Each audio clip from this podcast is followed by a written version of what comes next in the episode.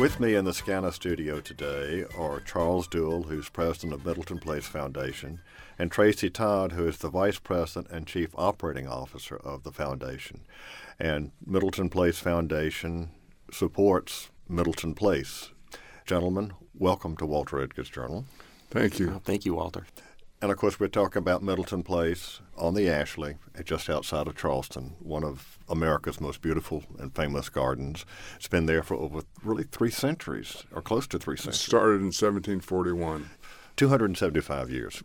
So, Charles, you're descended from the Middletons. You inherited Middleton Place. It had been open to the public, but you really expanded its mission. Well, the gardens have been open to the public since the 1930s. And I inherited the property in 1969-70, and we lived there until 1974. That's when I created the Middleton Place Foundation, which now owns the entire entity, which is a National Historic Landmark. The National Historic Landmark is a little over 100 acres, but it has land around it that protects it, and the total is about 7,000 acres. You wanted to do this so that the future is not dependent upon the whims of whoever inherited, but that this will be preserved for generations. Well, that was the main reason, is that we really felt that, I say we being our family, felt clearly that it wasn't a matter of ownership. It was an opportunity for stewardship, and that the most important aspect of Middleton Place is really history. Mm-hmm. And that its history belonged to the people, if you will, to the public of South Carolina and the nation. And that was even accelerated by the fact that the crippling effect of estate taxes in today's world makes it very difficult to hold on to a large property that has a high level of maintenance.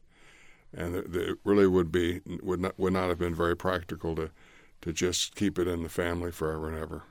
Well, so the family stewardship continues, but the 100% ownership is in the foundation that I put together in 1974 and began functioning in 1975, which makes this year of 2015 the 40th anniversary of the foundation's work that began really opening the house museum to the public, adding it to the garden and the plantation stable yards that was brought on stream in between. You actually, for about 5 years, you and your family lived on the place. What was it like living in a public facility? Well, the house, Walter, is actually very comfortable, and it worked well. It's a house that my grandparents restored and moved into in 1925 and lived there through their lives, which was into the 50s and 60s. And we lived there and had 3 children that grew up there, a 4th child that came just at the time we moved. And the 3 children, loved it, and it was an interesting and beautiful place to live. But there were downsides, it was something of a fishbowl, mm-hmm. and the children often were walking out in the garden, and the visitor would come up and ask them if they were lost or what they were doing. So it took a little adapting, but maybe trained them in good social intercourse. Yeah. Well, I can see about the living in a fishbowl. And, of course, folks who live downtown Charleston almost have that now with the... That's very true. Of course, you and Sally are living downtown now. You and I have had conversations before, and I know you inherited the place from your grandparents. But you had an interesting life growing up. You've got a Western connection through your mother's side of the family. So let's talk a little bit about Charles Duell. I think you're a really interesting person. Well, Walter, you flatter me, but no, seriously. Well, my involvement, or the way I got to Middleton Place, if you will, is that my father was a book publisher in New York, and took my mother to live in New York, and so I was born in New York in 1938, long before you were even thought of. Not too far. And lived there in my childhood, but came a lot to Charleston. In those days, it wasn't coming for a long weekend, but it was coming for a couple of weeks because mm-hmm. it was a long train ride. So I had frequent contact with my maternal grandparents in Charleston and was, I'm sure, taken in by it. But as you suggested, I did have some other diversions or educational opportunities, if you want to look at it that way. Growing up, I went to Porter Military Academy in Charleston for 1 year. Mm-hmm. And the following summer, I was going to camp in Maine. I was kind of, like a little Lord Fauntleroy in New York, and every boy my age went to camp in Maine in the summertime. And I was getting prepared to go when my uncles from the West, from Wyoming and Colorado, came to visit. They flew back in their little airplane, and they said, "Young man, why don't you come to Colorado instead of going to camp in Maine this summer? It would be a different experience for you." And I said, "Well, I would like to, but I've seen horses in Central Park in New York, and I think they're terrifying, and I understand you ride horses in Colorado, so I'll make a deal with you." You know, young New Yorkers are always deal makers. And I said, if you'll promise I don't have to ride a horse, I'll come to Colorado with you. And they said, "Sure, you don't have to ride a horse." I had a very wise uncle. So I hopped in the back of this Beechcraft Bonanza, and it took 3 or 4 days puddle jumping to fly out there in those days. But we made it and got there, and I had a group of first cousins, my uncle's children, who became surrogate siblings, if you will. And every day they would get up and get on their horses and go out and ride on it. This is a ranch of about 8,000 acres in southern Colorado. And they would go out and find bum calves or fix fence or do something interesting and come back. And I can clearly remember the lunches where they would come back and sit around this large table and have lunch and be full of energy and excited and talking about what they'd done during the day. And then we'd finish lunch and they'd say goodbye and hop back on their horses and go out for some more of this kind of cattle tending. And I would go back to a book I was reading and flip pages. And anyway, after about 4 days, I cornered my Uncle Holly and said, "Uncle, I tell you, if you have a really gentle horse that I might try, I'll give it a shot." And so they trotted out this kind of chubby little black horse, and I got on board and went out gingerly, and then kind of through the summer got more and more accustomed to it. And long story short, by the end of that summer, which was the summer of about 1948 summer, I thought I was at least potentially the greatest cowboy that the state of Colorado had ever experienced. And that started a converted relationship with horses that followed up when I came to South Carolina, because at Middleton Place in the early 70s, I got involved in starting a fox hunt that became a registered, recognized fox hunt. And I was a master of foxhounds for 25 years and really loved it. And now my wife thinks it's too dangerous to go flying over fences, so I don't do that anymore. Well, listen to Sally. Yeah. Okay. All right. Tracy, a little bit of your background, please. South Carolina, born and bred, lived up in Conway, Horry County area is where I grew up. And came down to the College of Charleston and began working for the foundation as an undergrad. It was one of my sort of history club jobs to begin with. Well, I was going to say, you know, over the years that I've known you, your titles have changed. That's right. Because in the past you were really associated with the House Museum more, and now you are the Chief Operating Officer of the foundation. That's correct. Did your undergraduate education prepare you to do something like that, or you just grew into it? I think a little of both. My undergraduate preparation was really in history and education, and at the time, you know, I was sort of torn between going into teaching or museum work, and as it worked out, I was able to work for the foundation, get my graduate degree at the Citadel, and opportunities just continued to open for me to be able to manage the Edmondston-Alston House after I graduated with my master's degree from the Citadel. That was back in 95. And then opportunity out at Middleton Place opened, and I was able to move out there and manage both house museums, and then grew from there to manage all of the interpretive programming. And it's been an amazing journey. I've sort of done everything from being the weekend docent in the house, museum downtown to where I am now. And it's just, I'm just passionate about it. I think Middleton Place is one of those places, like, if you and I were oil men, we'd probably say we're in the shale sands of North Dakota. It's just a resource that can't be fully explained without going to visit it and really sinking your teeth in, because the history of the Middletons and the Middleton family just reaches out to so much of South Carolina and our nation's history.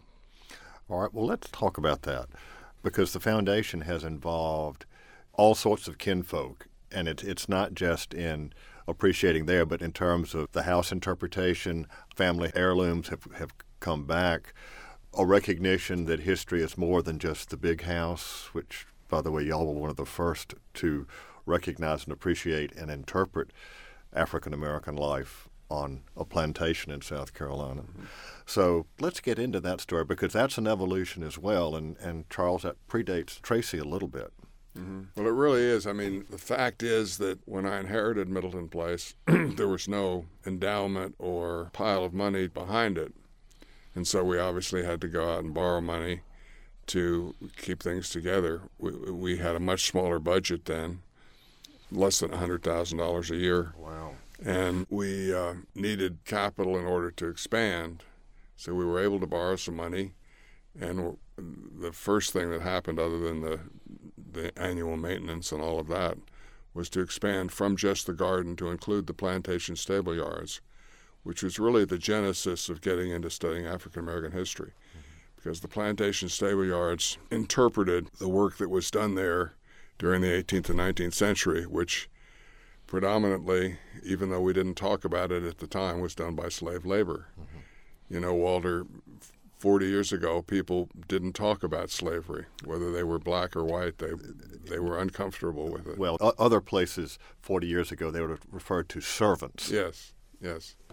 But we didn't get into real African-American research until the 80s, and I think we were helped kind of bringing the interpretation of African-Americans out of the closet, if you will, by the Sally Heming events at Monticello.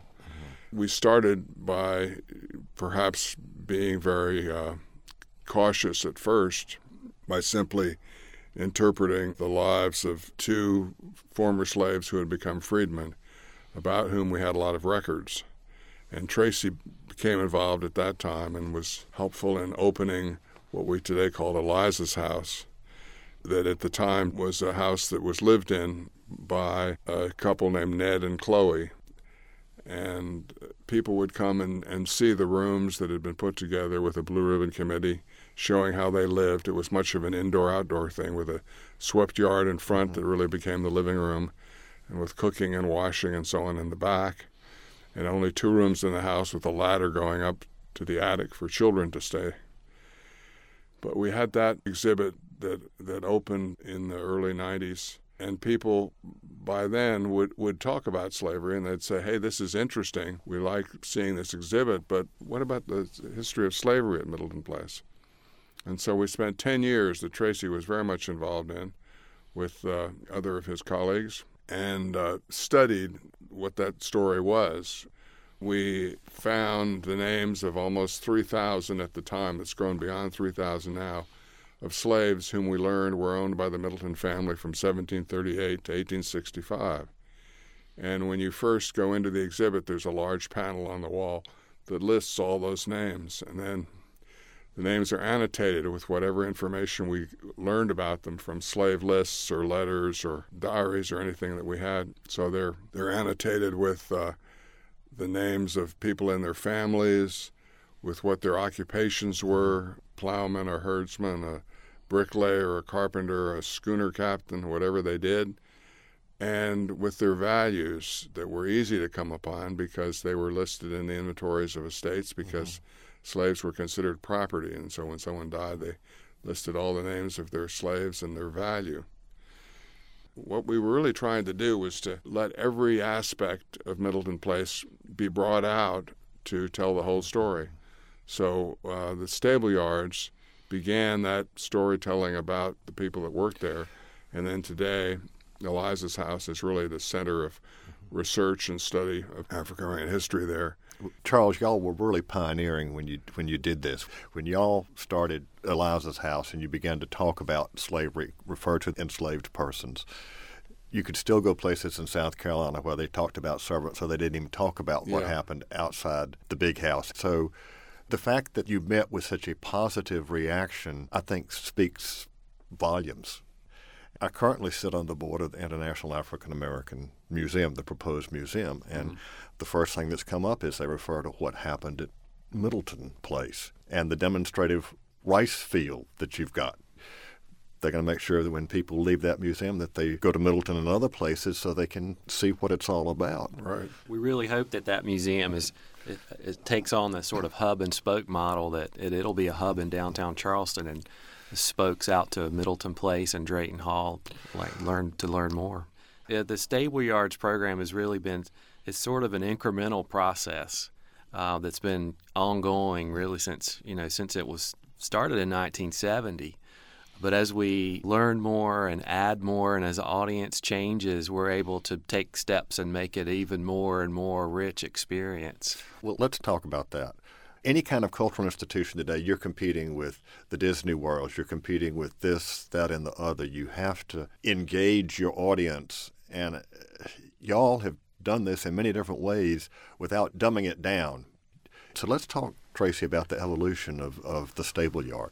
Well, when the stable yards first opened, it was interesting and okay to have a milk cow or to have hogs in a hog crawl, to have sheep on the greensward grazing. But as we evolve, we get more and more interested, and we learn more and more about the specific breeds, as an example, that the Middletons would have had. So today, instead of having hogs in a hog crawl, we have a rare heritage breed that was known to exist in the 18th and 19th century called guinea hogs. They relate to the slave trade and help us learn more about the enslaved people. Carrying it further, instead of having just the normal sheep, we have an old variety of sheep that were kept on plantations. Right, so that sort of thing. I know where to get heritage seeds because I'm a gardener. Where do you get heritage animals? You make contacts. It's all about relationships. And today it's easier than it has been before because the food and the foodie industry in Charleston is very interested in some of these things. And also the American Livestock Breeds Conservancy out of North Carolina has been doing some tremendous work, and they're a great partner of ours. But that's just one example of how you start with a baseline and you make incremental steps to enrich the experience. The heritage breeds aren't just because we like heritage breeds, but they're all based on documentation. For instance, there are letters from Williams Middleton, who was there in the middle of the 19th century, explaining to his sister that he had just acquired some cashmere goats and that he was sending their hair. They didn't call it wool, but they call it hair. Cashmere goat hair to France to be processed. And then he writes and talks about having bought in Constantinople some water buffalo because he saw them working in wet fields and thought that they might be good in our rice fields, and brought them back and developed a herd of water buffalo, so that the heritage breeds we have today are water buffalo, Cashmere goats, Gulf Coast sheep, guinea hogs, even down to the chickens, the Dominique chickens that would have been there at the time. What about the water buffalo working in the rice fields? Well, there are lots of stories surrounding that, but I think one of the most interesting is that the man who was in charge of the stable yards at the time wanted to learn more about water buffalo. At the time that we got this information about Williams Middleton having bought some, and he Googled water buffalo and came up with the Water Buffalo Association of America, complete with a telephone number.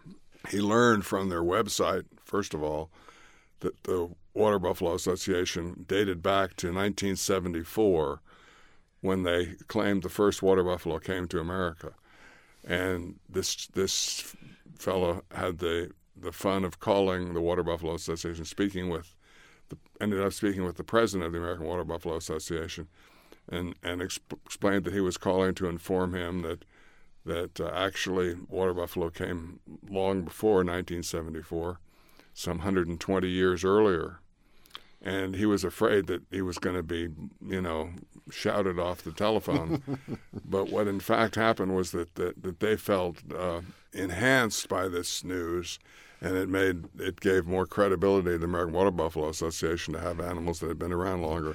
And they ended up being so interested and excited about it that the American Water Buffalo Association sent Middleton Place to water buffalo calves that when they arrived weighed about 150 pounds, and now they each weigh maybe 1,300 or 1,400 pounds. Wow. They're only about 4 years old now. That's a great story. But let's talk about a family story, too, because you've begun to have reunions at Middleton Place. Mm-hmm. And you call them Middleton Place reunions, not Middleton family reunions. Isn't that correct? Well, we now call the reunion of the descendants of Middleton Place. Okay. And what you're getting at is that they include not just Middleton family descendants, but African-American family descendants. And it's harder to trace to have bona fide certification that their lineage goes back, but the policy has been to welcome any African-Americans who know that they have a family history that's associated with Middleton Place. Well, you've got some exhibits in the house. I believe there was a woman in Chicago, Tracy? There was. I believe you're thinking about Ashley Sack. Yes, that's it. That's right, and Ashley Sack was found in Nashville, Tennessee, and it recounts the story of a young slave girl named Ashley who was separated from her mother, and her mother gave her the sack and said, "In this sack it's filled with my love," and it came from Nashville, and it just so happens that Nashville has a large family of African Americans who are direct descendants, and they're one of the families that we can trace their ancestry back. It's in the documentation. They actually identified themselves, and we worked with them to put it all together before the 2011 reunion, and it was so fantastic they all were able to come from Nashville and be a part of it. You don't have them every year, do you, the reunions? No, the first one we had at the 250th anniversary of Middleton Place, which was in 1991, and that was just the European-American family. And then the first African-American one was in 2006. Because there had been a previous reunion in 2001 that discussed including African-American descendants, and it was very well received. The idea was very well received, and when we discussed it, one woman, a young woman in the back of the room, stood up and said she was really excited about the prospect of doing this because she had always, quote-unquote, always wanted to learn more about the other side of her family, and that's the way she referred to it. And so the first experience was in 2006, and then we had one in 2011. And the next will be 2016. They're now happening every 5 years. Mm-hmm. And what it's called is the reunion of the descendants of Middleton Place. Mm-hmm. And started off, Walter, very timorously. You know, people not really knowing what they were getting into and a lot of kind of hesitation. But by the end of the weekend, people really came to realize that they had a shared history, mm-hmm. and they enjoyed talking about it. And it was very informative and very healing, I think, in a lot of ways. It's interesting that this is beginning to happen more and more. Yes. It used to be it wasn't just white folks who didn't want to talk about slavery. Persons of color didn't want to talk much about slavery. The descendants of William Gilmore Sims over at Woodlawn Plantation have done the same thing. And, mm-hmm. in fact, Felicia Furman from Greenville, who is a direct descendant of William Gilmore Sims, produced a movie called Shared History, and it includes the black and white descendants of Woodlawn. There may be more of a family connection there than some people initially thought, but that was part of the story as it developed. Mm. Gentlemen, we need to pause for a moment to let our listeners know that this is Walter Edgar's Journal, and I'm talking with Charles Duell and Tracy Todd of Middleton Place Foundation. Where does Middleton Place Foundation stand now? I mean, I know you've got a very nice endowment. It's set up to run for the future, not dependent necessarily on the family. I mean, it is a nonprofit trust. Yeah. And do you have to be a Middleton to be on the board? No. Okay. Now, we do have some Middleton descendants, but it certainly isn't a requirement. It's a requirement that the board members have a deep and abiding interest in Middleton Place, mm-hmm. and have something to bring to the table. But it's a very good and strong board that included a number of distinguished people whom you know. You know, I was thinking about the foundation board and when you created your movie, Phoenix Rising, mm-hmm. the story of the candlesticks mm-hmm. and how that sort of was the beginning of recreation. Let's share that story with our listeners. Tracy, you want to start? When Arthur Middleton, who was a signer of the Declaration of Independence, he and his wife, Mary, traveled to Europe and spent about 3 years there. And there's a number of things in the House Museum collection that relate to their time there.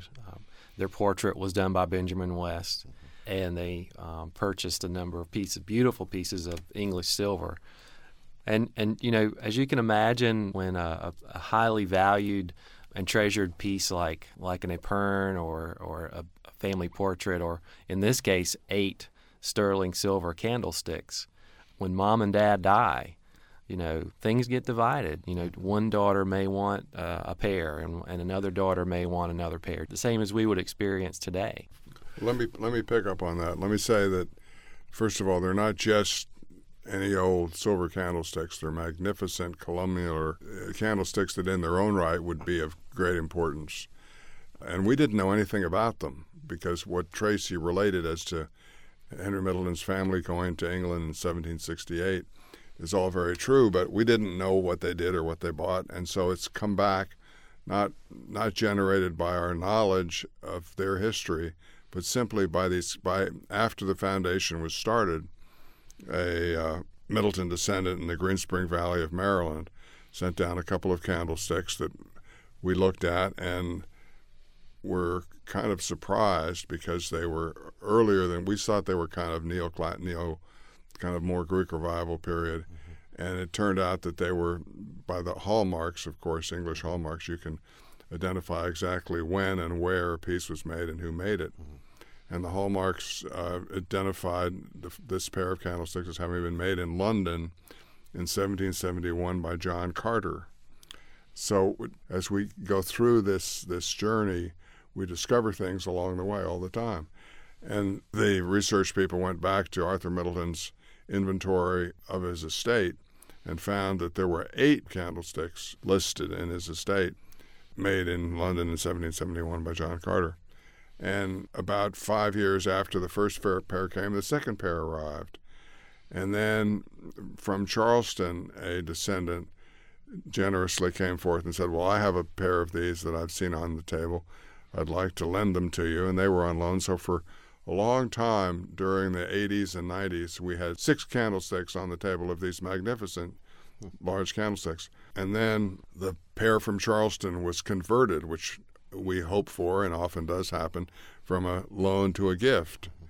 And they were given to the foundation, so we now own these 6 candlesticks. And only within the last year, Walter, a couple from Mamaroneck, New York, who had come to a family reunion and had been asked to bring back treasures mm-hmm. to share with other descendants, showed up with the 4th pair and excitedly loaned them to the foundation, and then ended up with having a gift of them made to the foundation. Wow. And so now all 8 candlesticks are on a dining room table that were given to the foundation by the descendants of a daughter of Arthur Middleton's, and obviously descendants of Arthur Middleton's also. And her portrait by Edward Marchand is at one end of the dining room, and her husband's portrait by Rembrandt Peale is at the other end of the dining room. And they look down on a table that has her parents' candlesticks and a epergne and family china on a table that belonged to them, right next door to the room where the Benjamin West painting of her father before he signed the Declaration of Independence with his wife and her elder brother, who was to become governor of South Carolina and minister plenipotentiary to Russia, another Henry Middleton. So these objects that are all interrelated have kind of brought back to us the story that we know that they sat for Benjamin West in 1771, and we can visualize, if you will, them going down into Old Bond Street and going to their silver agent and kind of getting on a roll and buying an epergne and candlesticks. And in fact, some footed trays that we have that were all dated by their hallmark 1771. So it's very exciting that there are different ways that the story of history can come about, not just written history, but from letters and documents, but also through objects, and then learning more about those objects. So we're very fortunate to have. Well, you mentioned Henry Middleton and being minister plenipotentiary. The United States did not have ambassadors till after the Civil War because we were a republic, and ambassador sounded too royal and so forth. So the term was minister plenipotentiary. And when he was in Russia, was it the Tsar's funeral that you have one of the only illustrated copies of in your collection? That's correct. This Henry is the third-generation owner of Middleton Place. He was the first son of Arthur, the signer of the Declaration of Independence, and he became minister plenipotentiary to Russia 1820 to 1830. And in 1825 is when Tsar Alexander, the famous Tsar who defeated Napoleon, died. And his funeral procession was very meticulously recorded, drawn out, and annotated. And how many copies were made originally, we really don't know. But they're very rare today, and we're told that there's only one in existence. Again, that is on exhibit. And we talk about the House Museum, and the first floor is, and you do have rooms on the second floor too, but you also have exhibit space on the second floor of objects like the sack and like this particular item, which again tell the story of the multi-generational story of Middleton Place. When you go to the second floor, one of the interesting things you see in the library is you see an early copy of the Declaration of Independence, and you see exactly how that document looked with all the signatures on it, all the signatures from South Carolina and the other colonies, including Arthur Middleton, and then just on the other side of a secretary, you see a copy of the Ordinance of Secession with Middleton's signatures on it, and it's interesting to be able to go from the Revolution and talk about the revolutionary ideology, and then right beside it is an exact replica of the Ordinance of Secession, actually a copy of one of those that were given to some of the signatories. Well, Walter, we used to say that the signers of the Ordinance of Secession were really destroying what their grandfathers created in the Declaration of Independence, and now we're saying, and we believe, that the American Revolution was a war of secession, much as the Confederate War was a war of secession. So there are more similarities, perhaps, than there are differences. Actually, secession was a revolution. If people think it was a conservative, it was actually a very radical step. Yeah. And the men of 1860 hearkened back to 1776, and the men of 1776 hearkened back to the 1719 Revolution when the colonists overthrew the Lords Proprietor. So there were three generations. The late Lewis Jones up at Wofford used to talk about he called them three secessions: Secession 1, Secession 2, and Secession 3. People forget about the 1719 Revolution, but it was the only honest-to-goodness overthrow of a legitimate government in the colonies prior to the American Revolution. And it was a pretty gutsy thing because by overthrowing the proprietors, they committed treason. And the proprietors could have had all those folks executed. Anyway. Well, you know that the first Arthur Middleton, grandfather of the signer of the Declaration of Independence, that his grandfather was also an Arthur, who was president of the Council of 1719 and the leader of the group that threw out the Lords Proprietors.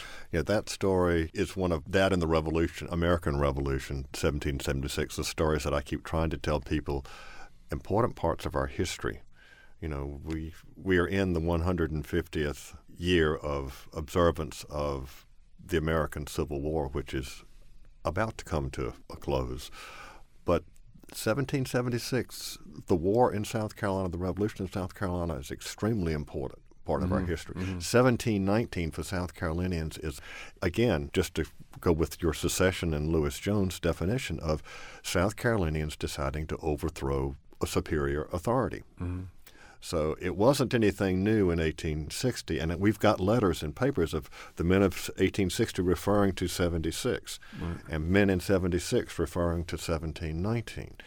A multi-generational story. Tracy recently found for the Edmondston-Alston House a piece of South Carolina currency. I think it's a $5 bill. Is that right? And what's interesting is that the people illustrated on that 1858 issue of South Carolina currency, But on the bill, the people that were the heroes that were illustrated were Thomas Sumter and William Moultrie and Francis Marion. And so they were then in 1858 looking back to the 1770s and 80s to their heroes of the American Revolution. In that decade of the 1850s, and some of your forebears were involved in this too, and that was the creation of the South Carolina Historical Society, mm-hmm. with the idea that South Carolinians were not understanding their history well enough. In fact, Pettigrew, James Lewis Pettigrew was the first president, and in his first address said, "Our children today think the world started when those pilgrims got off the Mayflower at Plymouth Rock."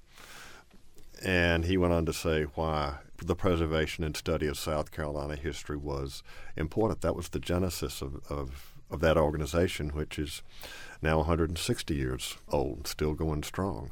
So I think, Charles, when you mentioned the fact that history is more than document, it's objects, it's letters, it's the physical interpretation that you present there that tells the story not just of Middleton Place, but of South Carolina and the United States. I don't think that's a stretch. I mean, that's a part of everybody's history. That's what's so important. Mm-hmm. Tracy, that's been your career to help make part of that happen.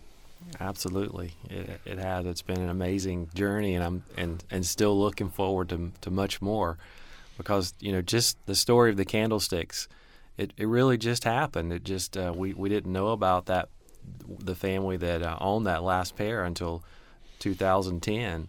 So those stories are continuing to happen year after year. Well, there's a story I think I remember, too, about you track some of the paintings that were looted during the war by the Union forces through a diary of one of those officers. And Dr. Henry Orlando Marcy, who was with the 35th U.S. Color Troop. Okay. Well, let's tell that, because, again, that's a fascinating story of how things were reclaimed. Well, and it's very timely, because it was just February 22nd, 1865. We just commemorated the 150th anniversary of that event. That's when the house, that's right, the main house and one wing were burned. Now, the surviving wing, was it also burned, or? It was also burned, but the least badly damaged of the three, and could be salvaged. They came back in 1869, put a new roof on it, and improved it a bit and made it their home. Let's talk about that diary and how you were able to track down some paintings.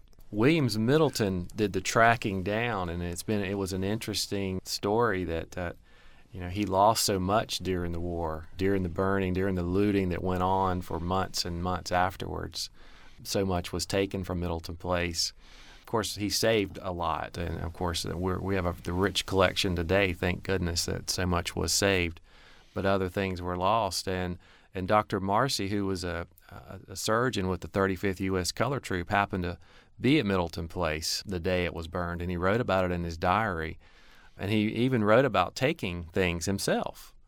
But after the war, Marcy goes back to Boston, and because he was a prominent man, and of course Williams Middleton has connections around the country, he learned about Dr. Marcy being at Middleton Place, and they developed a correspondence in the 1870s. And Williams Middleton sent Marcy an inventory of things that were missing, including about 21 paintings, and we have that inventory in the archives today.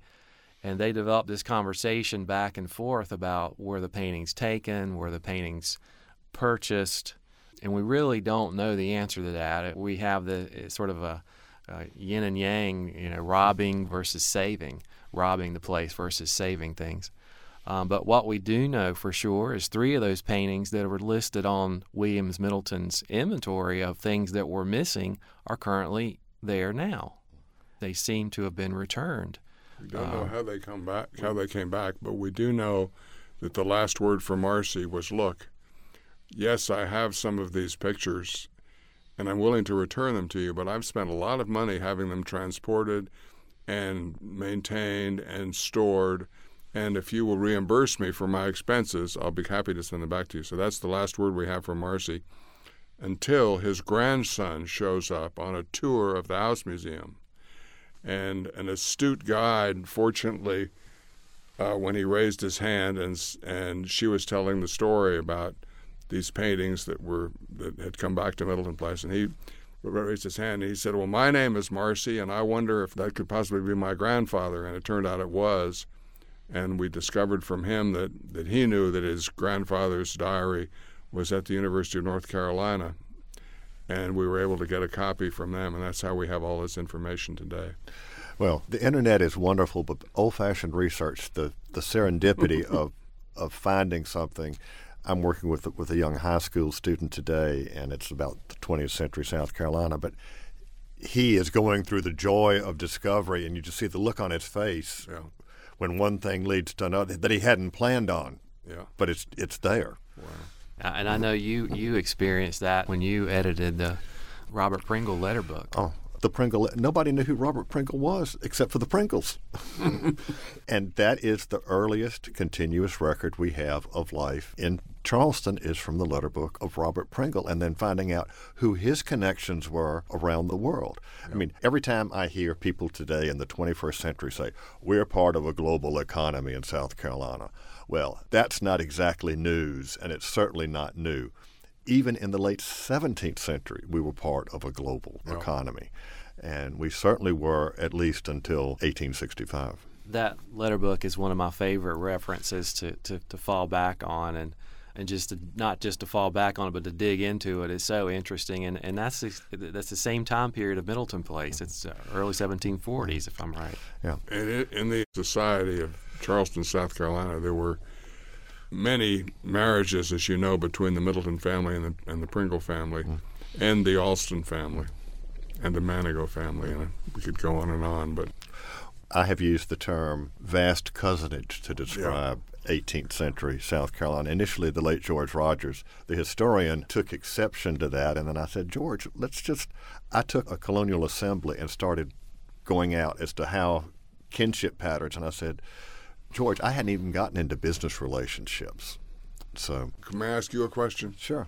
As an historian, tell us why, to date, or at least until the late 20th century, the history of America discussed the bridge at Concord and the beginning of the American Revolution, all generating in the area of Boston and New England, and even subsequent to that, very little mention of South Carolina. Charles, you just pressed my hot button. We could go on for 3 hours here. But I'm just saying, why? Didn't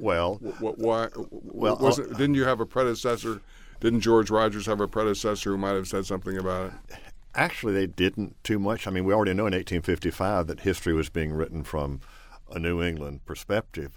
But then after 1865, South Carolina really drops out. Even Virginia, the Virginians were always the good Southerners, but the South has dropped out of the national narrative.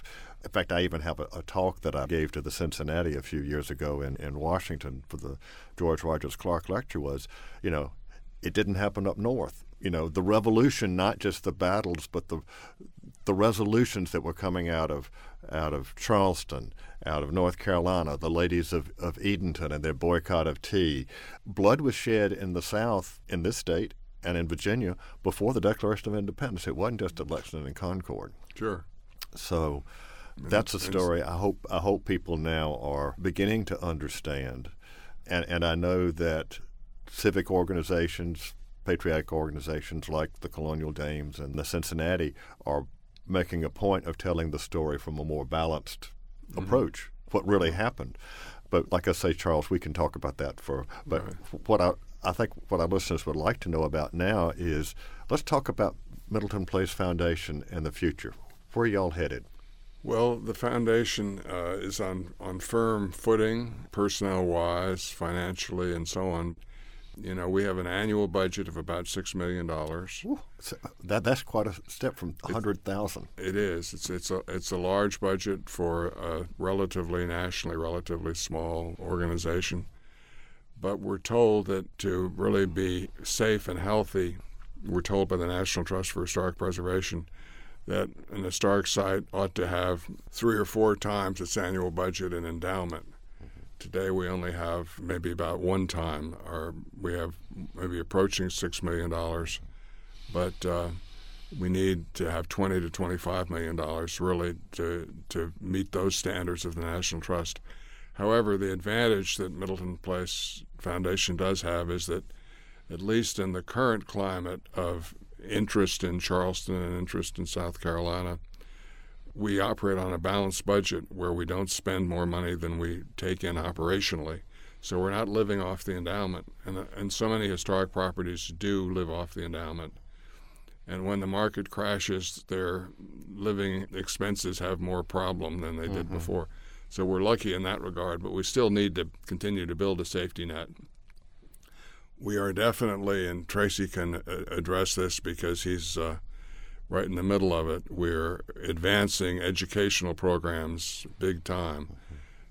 You want to talk about co-curriculum kind of activities in our large Midwest-VACO grant and where we're going with all of that? Well, you know, Middleton Place is, when you say the future, I think it's, you know, it's all about history. So we're looking forward and looking back at the same time, you know, to keep our eye looking forward, but keep our eye on the mission of Middleton Place too, which is to preserve and educate. And Charles mentioned curriculum-based programming has become very, very important to the foundation, and being able to engage students on multiple levels beyond history and science and language arts and even math. There's so many opportunities, you know, at Middleton Place. It's such a huge resource that we can bring in curriculum standards from all these different areas and engage students. We're doing right now between 5,000 and 10,000 school students per year.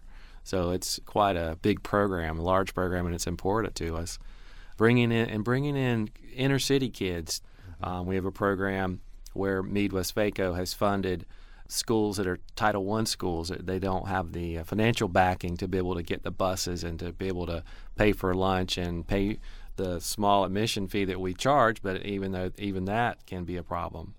So that helps get those Title I students out there. And a lot of those kids are, you know, they're inner city. They've never heard the story of enslaved people. They've never heard how creative those enslaved people were and how they created a culture within the slave community. And it's really been eye-opening, not only for them, but for the staff and for me to be able to see that happen. You know, one of the things that's a little different about Middleton Place as a historic site is we right now are shunning technology. We want you to have less screen time. So put your cell phone away or put your tablet away and come and engage with the heritage breed animals, engage with the costumed interpreters, and have a personal experience. And that's what we're cultivating now. Well, that's another hot button. In terms, I believe in very traditional, you know, conversations, person to person.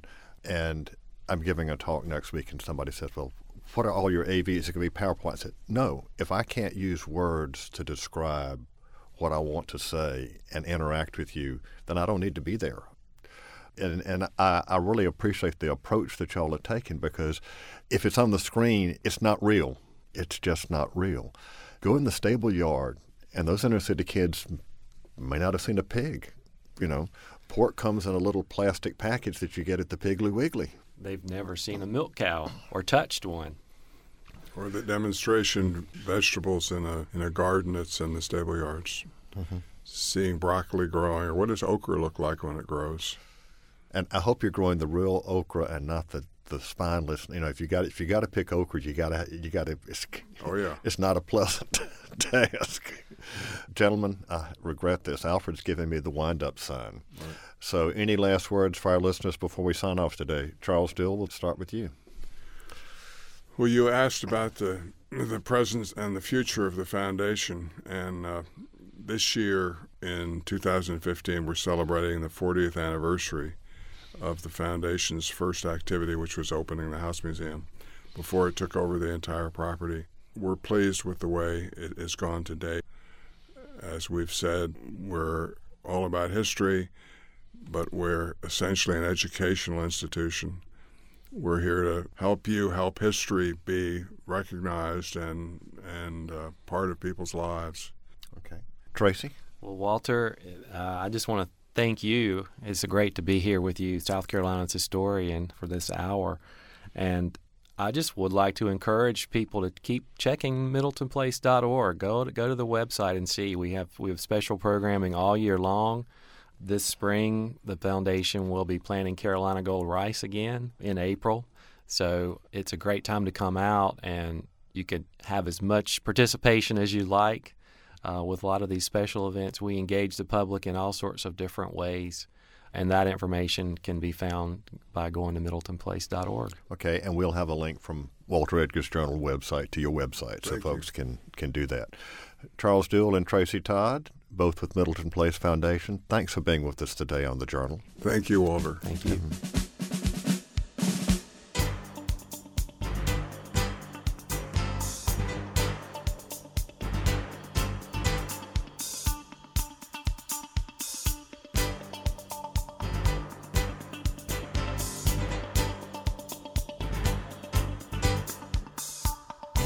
This is Walter Edgar, and I hope you enjoyed today's Journal. I've known Charles Duell and Tracy Todd for a long time, and the conversations about Middleton Place and American history, particularly the Revolution and the colonial period, we could have talked for about 3 or 4 hours. But I hope what you got out of our conversation today is that the story of Middleton Place is not just a story about South Carolina. It's an American story, and it's a story that has had an impact on all of us who live here. This is Walter Edgar. Join me next week for more of The Journal.